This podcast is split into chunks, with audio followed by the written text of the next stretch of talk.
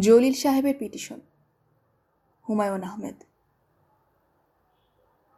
তিনি হাসি মুখে বললেন, আমি দুজন শহীদ মুক্তিযোদ্ধার বাবা। সেভেন্টি ওয়ানে আমার দুটি ছেলে মারা গেছে। আমি অবাক হয়ে তাকালাম। ভদ্রলোকের চেহারা বিশেষত্বহীন। বয়স প্রায় ষাটের কোঠায়। সে তুলনায় বেশ শক্ত সামর্থ্য। বসেছেন মেরুদণ্ড সোজা করে। চোখের দৃষ্টি তীক্ষ্ণ। চশমা নেই। তার মানে চোখে ভালোই দেখতে পান। আমি বললাম, আমার কাছে কি ব্যাপার? ভদ্রলোক যেভাবে বসেছিলেন, সেভাবেই বসে রইলেন। সহজ সুরে বললেন, একজনের ডেড বডি পেয়েছিলাম। মালিবাগে কবর দিয়েছি। আমার ছোট মেয়ের বাড়ি আছে মালিবাগে। তাই নাকি? জি, মালিবাগ চৌধুরী পাড়া আমার কাছে কেন এসেছেন? গল্পগুজব করতে আসলাম। নতুন এসেছেন এ পাড়ায়। খোঁজ খবর করা দরকার। আপনি আমার প্রতিবেশী। ভদ্রলোক হাসি মুখে বসে রইলেন। আমার সন্দেহ হলো, তিনি হয়তো সত্যি সত্যি হাসছেন না। তার মুখের কাটাটাই হাসি হাসি। ভদ্রলোক শান্ত স্বরে বললেন, আমি আপনার পাশের গলিতেই থাকি। তাই বুঝি? জি। তেরো বাই দুই। বাসার সামনে একটা নারিকেল গাছ আছে, দেখেছেন তো? আমি দেখিনি। তবু মাথা নাড়লাম। ভদ্রলোকের চরিত্র স্পষ্ট হতে শুরু করেছে। সম্ভবত অবসর জীবনযাপন করছেন। কিছু করবার নেই। সময় কাটানোটাই বোধ হয় তার এখন একমাত্র সমস্যা। যার জন্যে ছুটির দিনে প্রতিবেশী খুঁজতে হয়। আমার নাম আব্দুল জলিল। আমি নিজের নাম বলতে গেলাম। ভদ্রলোক বলতে দিলেন না। উঁচু গলায় বললেন, চিনি, আপনাকে চিনি। চা খাবেন? চায়ের কথা বলি? জি না, আমি চা খাই না। চা, সিগারেট কিছুই খাই না। নেশার মধ্যে পান খাই। পান তো দিতে পারব না, এখানে কেউ পান খায় না। পান আমার সঙ্গেই থাকে। ভদ্রলোক কাঁধের ঝোলাতে হাত ঢুকিয়ে পানের কৌটা বার করলেন। বেশ পাহাড়ি কৌটা। টিফিন ক্যারিয়ারের মতো তিন চারটা আলাদা বাটি আছে। আমি একটা দীর্ঘ নিঃশ্বাস গোপন করলাম। ভদ্রলোক লম্বা পরিকল্পনা নিয়ে এসেছেন। সারা সকালটা হয়তো এখানে কাটাবেন। নিজের ছেলে দুটির কথা নিয়ে বিনিয়ে বলবেন। দুঃখ কষ্টের গল্প অন্যকে শোনাতে সবাই খুব পছন্দ করে। ভদ্রলোক একটু ঝুঁকে এসে বললেন, প্রফেসর সাহেব, আপনি একটা পান খাবেন? জি না। পান কিন্তু শরীরের জন্য ভালো, পিত্ত ঠান্ডা রাখে। যারা পান খায় তাদের পিত্তে দোষ হয় না। তাই নাকি? জি, পানের রস আর মধু হলো পিত্তের জন্য খুব বড় ওষুধ। আমি ঘড়ি দেখলাম। সাড়ে দশটা? আজ ইউনিভার্সিটি নেই। থাকলে সুবিধা হতো। বলা যেত, কিছু মনে করবেন না, এগারোটার সময় একটা ক্লাস আছে। আপনি অন্য আরেক দিন সময় হাতে নিয়ে আসুন। ছুটি দিনে এরকম কিছু বলা যায় না। ভদ্রলোক তার পানের কৌটা খুলে নানান রকম মশলা বের করলেন। প্রতিটি মশলা শুকে শুকে দেখলেন। পান বানালেন অত্যন্ত যত্নে। যিনি পান বানানোর মতো তুচ্ছ ব্যাপারে এতটা সময় নষ্ট করেন, তিনি যে আজ দুপুরের আগে নড়বেন না, তাতে কোনো সন্দেহ নেই। কিন্তু আশ্চর্য, ভদ্রলোক পান মুখে দিয়েই উঠে দাঁড়ালেন। হাসি মুখে বললেন, যাই, আমি অনেকটা সময় নষ্ট করলাম। বিস্ময় সামলে আমি আন্তরিকভাবেই বললাম বসুন, এত তারা কিসের? তিনি বসলেন না। আমি তাকে সিঁড়ি পর্যন্ত এগিয়ে দিলাম। ফেরার পথে দেখি বাড়িওয়ালা বারান্দায় ভ্রু কুচকে দাঁড়িয়ে আছেন। তিনি গম্ভীর গলায় বললেন, প্রফেসর সাহেবকে ধরেছে বুঝি? সিগনেচার করেছেন? কি সিগনেচার? জলিল সাহেবের পিটিশনে সিগনেচার করেননি? পিটিশনটা কিসের? আমাকে বলতে হবে না, নিজেই টের পাবেন। হাড় ভাজা ভাজা করে দেবে, কোনো প্রশ্রয় দেবেন না। অস্পষ্ট একটা অস্বস্তি নিয়ে ঘরে ফিরলাম। নতুন পাড়ায় আসার অনেক বিরক্তিকর ব্যাপার আছে। নতুন নতুন মানুষদের সঙ্গে পরিচিত হতে হয়। সে পরিচয় অনেক সময়ই সুখকর হয় না। তবে জলিল সাহেব প্রসঙ্গে ভয়টা বোধ হয় অমূল্য এরপর তার সঙ্গে দুবার দেখা হলো। বেশ সহজ স্বাভাবিক মানুষ। একবার দেখা গ্রিন ফার্মেসির সামনে। তিনি হাসি মুখে এগিয়ে এলেন। প্রফেসর সাহেব না? ভালো আছেন? জি, ভালো। আপনি ভালো আছেন? কই, আর তো এলেন না। সময় পাই না, খুব ব্যস্ত। পিটিশনটার ব্যাপারে। আমি আর কথা বাড়ালাম না। ক্লাসের দোহাই দিয়ে রিক্সায় উঠে পড়লাম। দ্বিতীয়বার দেখা হলো নিউ মার্কেটের একটা নিউজ স্ট্যান্ডের সামনে। দেখি তিনি উবু হয়ে বসে একটির পর একটি পত্রিকা দ্রুত পড়ে শেষ করছেন। হকার ছেলেটি রুদ্ধ দৃষ্টিতে তাকে দেখছে। কি জলিল সাহেব? কি পড়ছেন এত মন দিয়ে? জলিল সাহেব আমার দিকে তাকালেন। মনে হলো ঠিক চিনতে পারলেন না। তার চোখে চশমা। চশমা নিয়েছেন নাকি? জি। সন্ধ্যা হলে মাথা ধরে। Plus power. ভালো আছেন প্রফেসর সাহেব? জি, ভালো। যাব একদিন আপনার বাসায়। পিটিশনটা দেখাবো আপনাকে। চোদ্দ হাজার তিনশো সিগনেচার জোগাড় হয়েছে। কিসের পিটিশন? পড়লেই বুঝবেন। আপনারা জ্ঞানীগুণী মানুষ। আপনাদের বুঝতে কষ্ট হবে না। আমার ধারণা ছিল, সরকারের কাছে কোনো সাহায্য টাহায্য চেয়ে পিটিশন করা হয়েছে। সেখানে চোদ্দ হাজার সিগনেচারের ব্যাপারটা বোঝা গেল না। আমি নিজে থেকেও কোনো আগ্রহ দেখালাম না। জগতে অসুস্থ মানুষের সংখ্যা কম নয়। সিগনেচার সংগ্রহ করা যদি তার নেশা হয়, তা নিয়ে আমার উদ্বিগ্ন হবার কোনো কারণ নেই। কিন্তু উদ্বিগ্ন হতে হলো।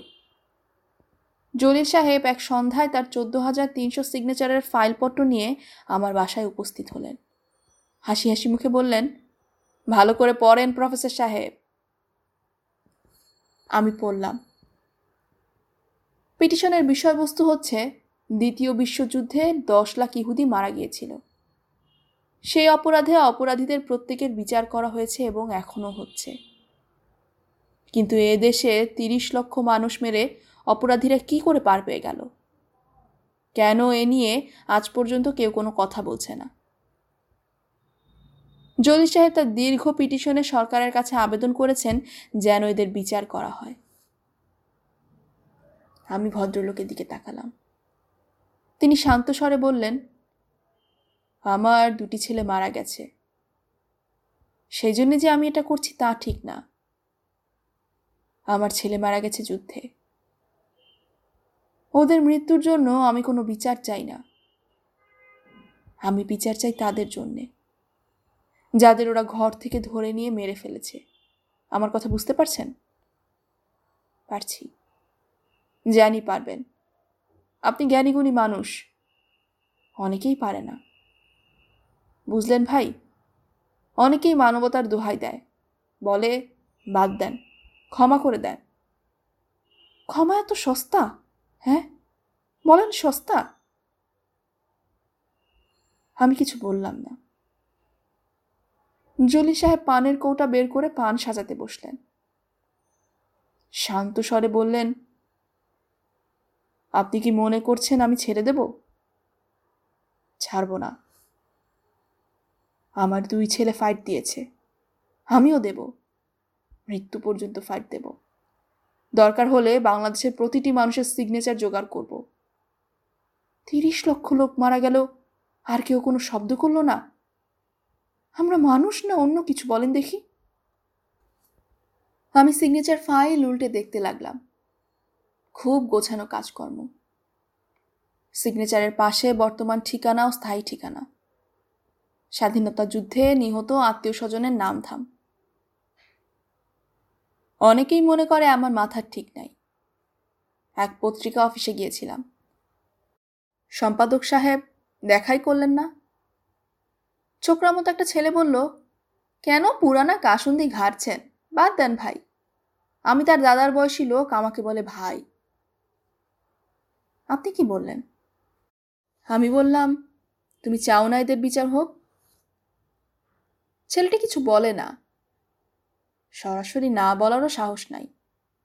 অথচ এইসব ছেলেরা কত সাহসের সঙ্গে যুদ্ধ করেছে, করে নাই?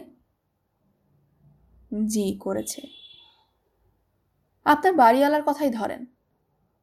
তার এক শালাকে ঘর থেকে ধরে নিয়ে গিয়ে মেরে ফেলেছে। অথচ এই লোক সিগনেচার করেনি। তিরিশ লক্ষ লোক মারা গেল। কোনো বিচার হলো না।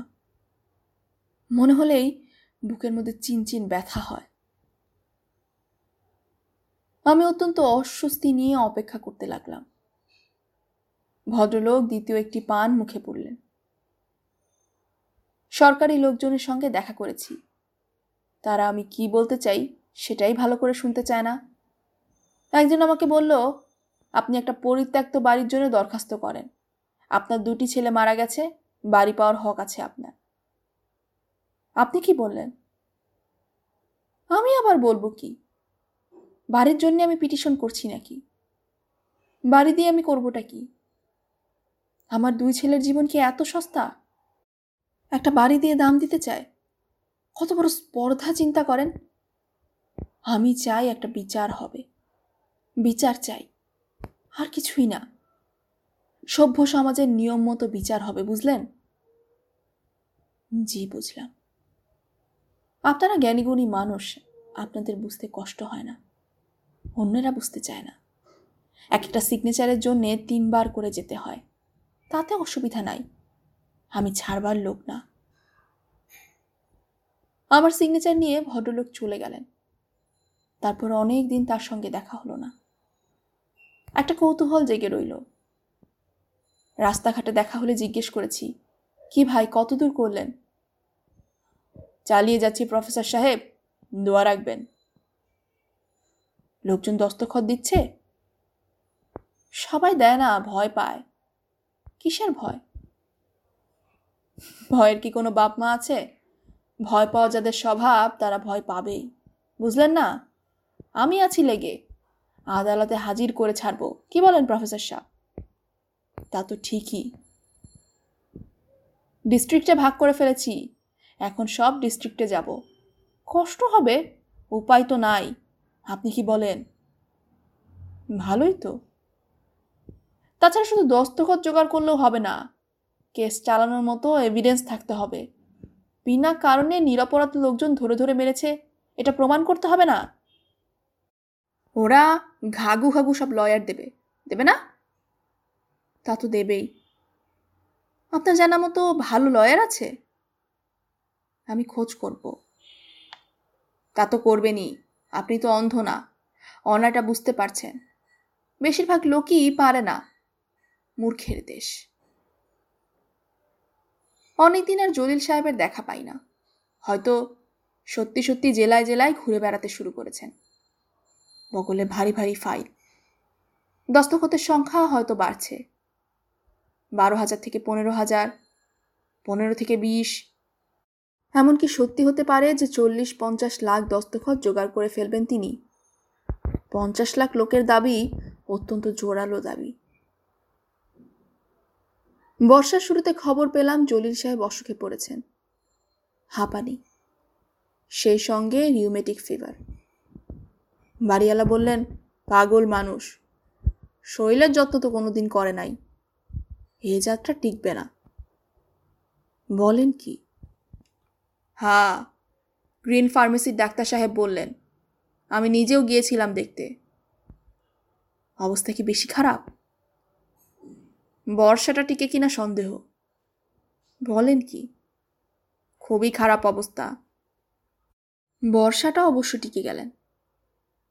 ফাইলপত্র বগলে নিয়ে আবার ঘুরতে বেরোলেন। আমার সঙ্গে দেখা হলো এক দুপুরে। আমি চিনতেই পারি না এমন অবস্থা।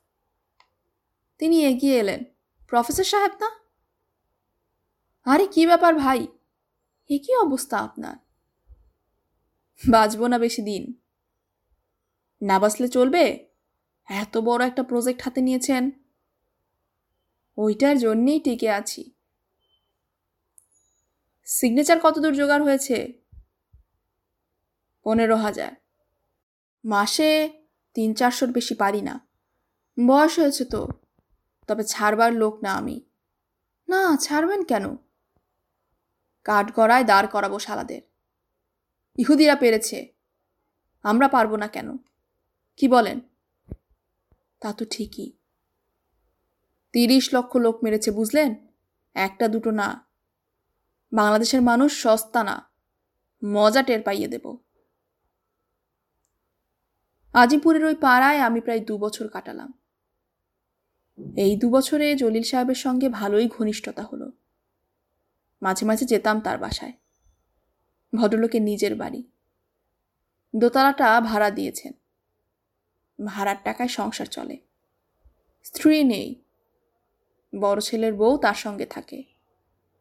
ফুটফুটে দুটি মেয়ে আছে সেই বউটির। যমজ মেয়ে বোধ করি। খুব হাসি খুশি ভালোই লাগে ও বাড়িতে গেলে। বউটি বেশ যত্ন করে। পিটিশন সম্পর্কে বাচ্চা দুইটির ধারণাও দেখলাম খুব স্পষ্ট। একটি মেয়ে গম্ভীর হয়ে আমাকে বলল, দাদার খাতা লেখা শেষ হলে যারা আমার বাবাকে মেরেছে, তাদের বিচার হবে। এইটুকু মেয়ে এত সব বোঝার কথা নয়। জলি সাহেব নিশ্চয়ই ব্যাপারটা ওদের বুঝিয়ে বলেছেন। ওই পাড়া ছেড়ে চলে আসার পরও মাঝে মাঝে যেতাম। তারপর ধীরে ধীরে যোগাযোগ কমে গেল। এবং এক সময় দীর্ঘদিনের জন্য দেশের বাইরে চলে গেলাম। যাওয়ার আগে দেখা করতে গিয়েছিলাম। শুনলাম তিনি ফরিদপুরে গিয়েছেন সিগনেচার জোগাড় করতে। কবে ফিরবেন কেউ বলতে পারে না। তার ছেলের বউ অনেক দুঃখ করল। দুঃখ করার সঙ্গত কারণ আছে। একমাত্র পুরুষ যদি ঘর সংসার ছেড়ে দেয়, তাহলে জীবন দুঃসহ হয়ে ওঠে। বাইরে থাকলে দেশের জন্যে অন্যরকম একটা মমতা হয়। সেই কারণেই বোধহয় জলিল সাহেবের কথা মনে পড়তে লাগল। মনে হতো, ঠিকই তো, তিরিশ লক্ষ লোক হত্যা করে পার পেয়ে যাওয়া উচিত নয়। জলিল সাহেব যা করছেন, ঠিকই করছেন।